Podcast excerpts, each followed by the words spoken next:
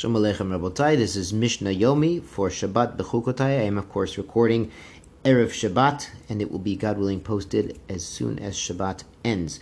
We are holding in the Mishnah Yomi in Shvit, finishing the sixth parak today. So we were in the sixth parak at the sixth Mishnah, a continuation of yesterday's theme. Ein mevian truma mechutza la'aretz la'aretz.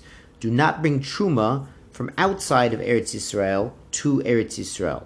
The Bartenura explains we don't want kohanim who must remain tahor, to go to Chutz La'aretz to get the truma that's out there in Chutz La'aretz and bring it back, because in Chutz La'aretz, rabbinically, there's a gezerah of tuma, because the non-Jews used to bury their dead pretty much anywhere. You really don't know where the graves were. They weren't always marked so well.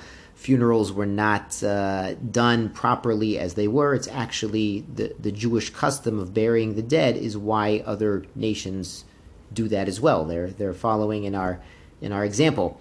So outside of Eretz Israel, there was a gezerah of tuma. We don't want the kohanim going there to get tame, even though it's tame truma. They could burn it. They could use it as fuel. We mentioned yesterday shemen sreifa. It's oil of truma that must be burned. Amr Rabbi Shimon shemati beper. Rabbi Shimon says again, like he said yesterday, I heard explicitly shemavian misuria. You could bring it from Syria and Mavin Chutzaretz, but not the rest of Chutzaretz. Rabbi Shimon had heard that Syria, which again we mentioned yesterday was Kibush Yachid by David Melech, conquered Syria for Parnasa before all of Eretz Yisrael was conquered. So it has this quasi in between status. It's a bit like Eretz Yisrael, and the, the rabbis made some edicts on it like Eretz Yisrael, but as we saw regarding Shviat, not entirely like Eretz Yisrael. Shkoyach moving on to the seventh parak.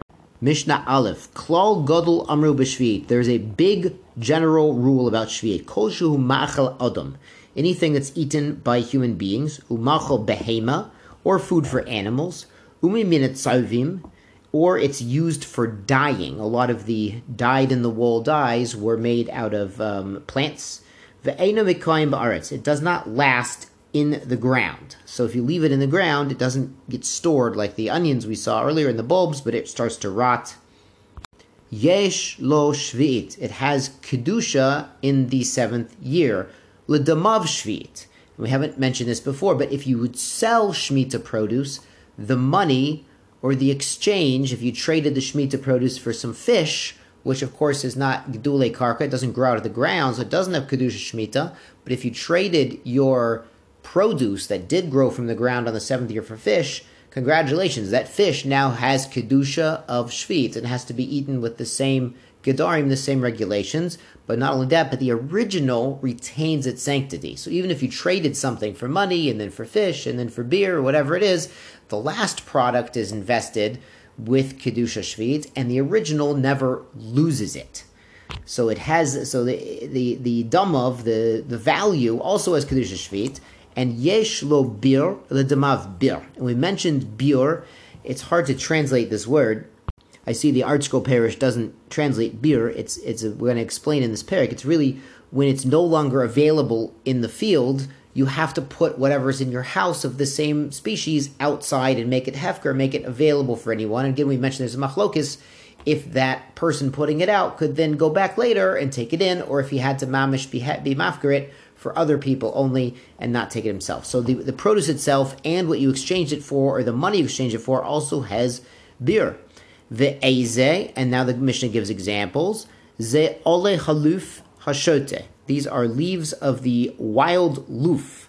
So loof is interesting because the apparently the domesticated loof was sweeter and more commonly eat eaten, but here even the wild loof, which is a little more bitter and not as gishmak to eat, it still constitutes a foodstuff because people still eat it. Or va'ale ha-dandana. Dandana apparently is a mint.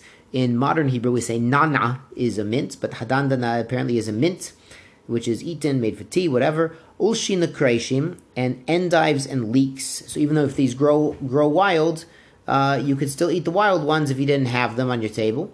The hargila is a purslane, apparently is edible. Hanetzacholov, the milky flour.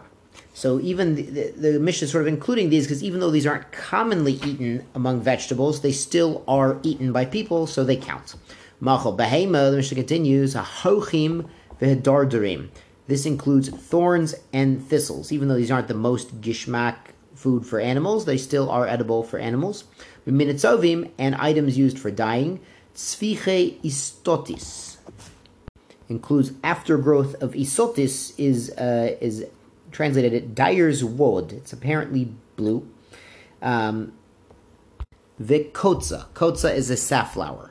Yesh lahen shvit, ledemehen shvit. So the Mishnah sort of summarizes what we mentioned before. These have kedusha of shmita of the seventh year, and ledamav for their value, their money, whatever you traded for them, also is kedusha. Yesh them beer, ledemehem beer. And again, when they run out of the field, they're not available anymore. You would have to take it out of the house as well, as we're going to discuss in this parak. Shkoyach Rabosai Shavotov.